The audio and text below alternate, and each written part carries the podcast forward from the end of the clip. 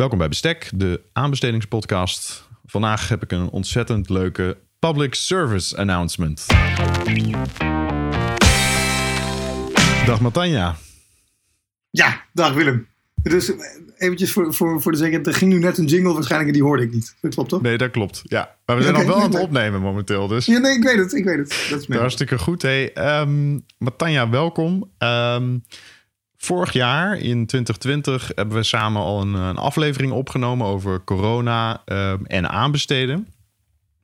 Nou, was dat de meest beluisterde aflevering van Bestek tot nu toe. Ik heb daar net op Soundcloud gekeken, die alle afluistermomentjes eh, samenvoegt. En de teller staat inmiddels op 838. Yes. Ehm, dat is eh, de strijd met Daan Versteeg. Die begon met een aflevering over levenscycluskosten. Is denk ik wel beslecht. Ehm, eh, in, in jouw voordeel. ja, nou, want ik weet, hoeveel heeft eh, Daan, ik heb het nog niet gecheckt, maar hoeveel heeft Daan, Daan uiteindelijk... staat ook aardig hoog. Ook echt een paar honderd. Hè. Gemiddeld hebben we ongeveer nou ja, 250 tot 350 luisteraars per aflevering. Ehm, Maar jij, nou ja, eh, je gaat daar bijna, je ver- verdriedubbelt dat aantal bijna. Nou zou ik niet willen zeggen dat dat iets te maken heeft met de omstandigheden van dat er een wereldwijde pandemie is. Maar ik wilde je die credits vooral even geven. Dat was ook Ja. een van de aanleidingen waarom wij vandaag met elkaar eh, spreken. Want ik, ehm, in, in deze public service announcement wil ik graag eigenlijk ehm, ja, jou voorstellen aan de wereld van, van bestek. En vooral ook aan de luisteraars van, eh, van bestek. Want eh, na lang wikken en wegen ehm, heb jij ehm, mijn uitnodiging geaccepteerd om ook host te worden van Bestek, de aanbestedingspodcast. Ja, ja eh, eigenlijk zou ik natuurlijk op het hoogtepunt moeten stoppen.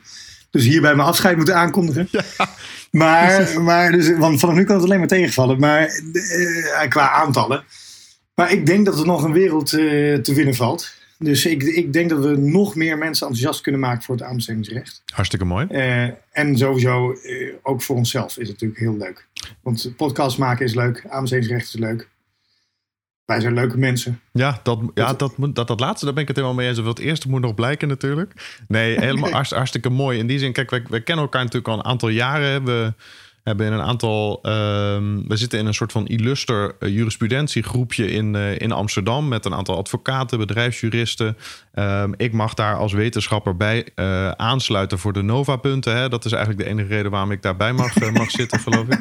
Eh, nee, maar dat, dat leidt altijd tot ontzettend leuke discussies. En ehm, ik heb door de jaren heen heb ik iedereen in dat overleg natuurlijk gewaardeerd. Maar ook jouw discussie en, en of je bijdrage aan die discussie en die gedachten daarin. En eh, zeker naar aanleiding ook van die podcastaflevering. Toen dacht, ben ik ook gaan kijken naar, naar 2021 en heb bedacht: goh, wat, wat, wat kan nou nog beter bij bestek? Wat, wat, wat missen we eigenlijk? En ik denk dat we elkaar eh, daarin heel eh, erg kunnen aanvullen. Een wetenschapper en een advocaat.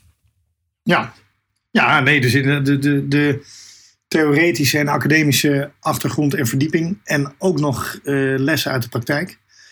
Ehm, nee, ja, ik, dat, dat beaam ik volledig. Ehm, dus ik denk ook dat we allebei weer andere netwerken aanboren. eh, andere aspecten belichten van precies wat jij zegt. Jij bent natuurlijk als docent, als wetenschapper, kijk jij naar eh, de ontwikkeling in het ontwikkelingen in het aanbestedingsrecht. En ja, voor jou zijn gewoon andere dingen relevant dan voor, eh, voor advocaten die in de praktijk kijken van ja, oké, maar hoe pakt dit straks uit in een kort geding? Wat betekent dit? Nou, et cetera. Ja. Eh, dus ik denk, en ik denk dat het heel leuk en heel nuttig is voor iedereen die met het aanbestedingsrecht te maken heeft om beide gezichtspunten mee te krijgen.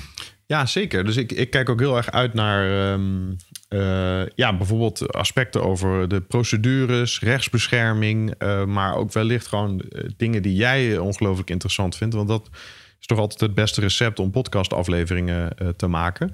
Maar misschien ter, nog eh, ter, ter introductie ehm, twee vragen.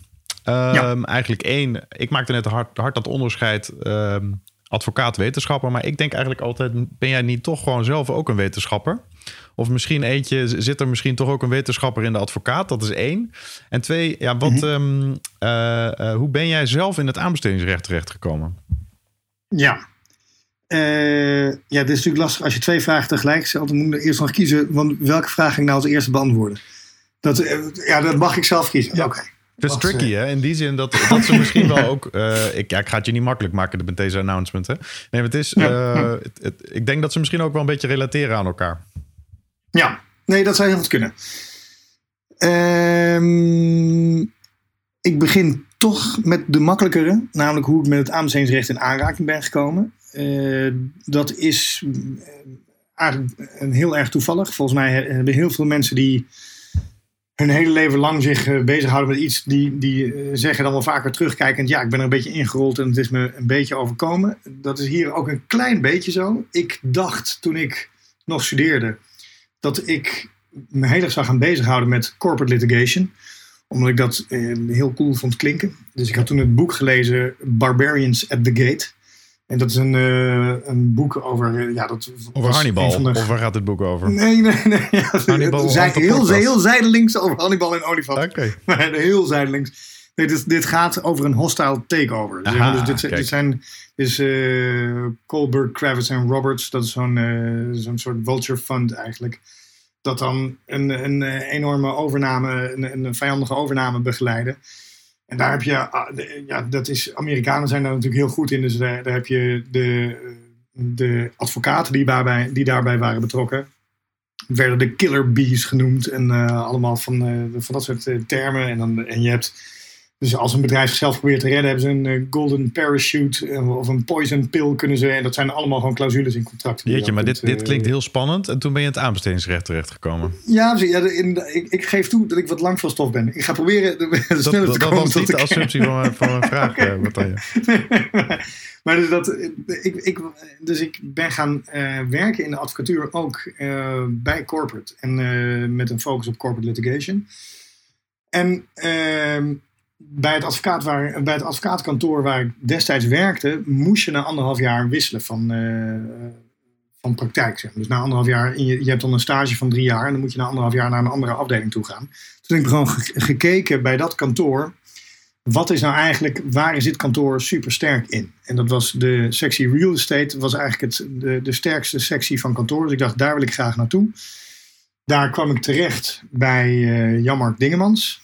Uh, echt een, een bouwrechtadvocaat van de oude stempel. Dus echt nog een ijzervreter, zeg maar. Die, dat, dat, dat type advocaat dat dan eerst beslag legt en dan kijkt waar de zaak over gaat. En uh, onder zijn vleugels was het dus... Dus ik deed bouwrechtelijke dingen, maar hij kon ook aanbestedingsrechtelijke korte dingen kon hij goed aan mij geven, want die, die waren overzichtelijk. Dus hij had zoiets van, nou, dan kun jij daar een beetje je in ontwikkelen. En dan de grotere procedures mag je me wel een beetje helpen, maar die kun je natuurlijk niet helemaal zelfstandig doen. Maar dus dat aanbestedingsrecht kon ik eigenlijk vrijwel zelfstandig doen. En dat was fantastisch. Dus, uh, en, hoe, eh, en daar, hoe meer ik me verdiepte in het aanbestedingsrecht, hoe leuker ik dat eigenlijk ook begon te vinden. Omdat bij het bouwrecht is het heel vaak uh, eigenlijk heel feitelijk.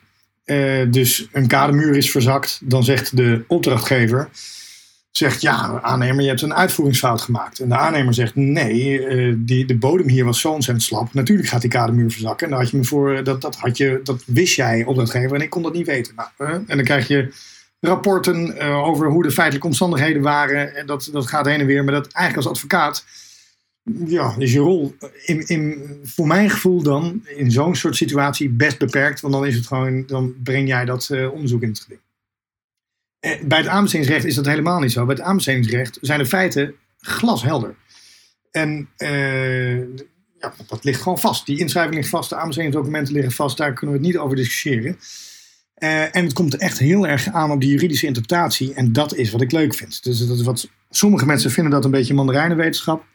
Uh, en dus dat is ook de brug naar de andere vraag, denk ik. Ben ik een beetje een wetenschapper? Ja, ik ben een mandarijnenwetenschapper, denk ik.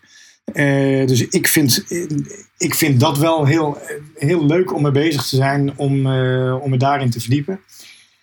Um, en uh, ja, nee, ik bedoel, eerlijk, eerlijk gezegd, um, ik, ik ben sowieso wel geïnteresseerd in de fundamenten van dingen. Dus in de achtergrond van, van hoe dingen in elkaar steken. Um, dus ik heb wel degelijk wetenschappelijke interesse. Uh, ik ben nu ook aan het, uh, aan het promoveren. Dus uh, dat, dat verraadt ook een klein beetje dat er daadwerkelijk wetenschappelijke interesse bij mij speelt. Um, ja, wil ik het er heel graag over hebben, maar dat is ook dan, ja, dan, heel, heel kort, dan wordt het wel een heel lange introductie. Een ontzettend mooie, mooie introductie, Matanja. Ik, leer, ik, ik vond ook het woord echt een ijzervreter, vond ik het als een blijvertje. Dat, die ga ik zeker onthouden. Um, uh, want uh, kun je misschien, in, in, dit is altijd flauw wat mensen doen hè, als je een proefschrift schrijft. Kun je in twee zinnen uitleggen waar je proefschrift over gaat? Ja, nou, het is, het, het is niet eens zo ingewikkeld in dit geval. Dus dat, dat, dat moet. Ja, nou, ik, ik kan me niet beperken tot twee zinnen, maar in theorie is dat denkbaar.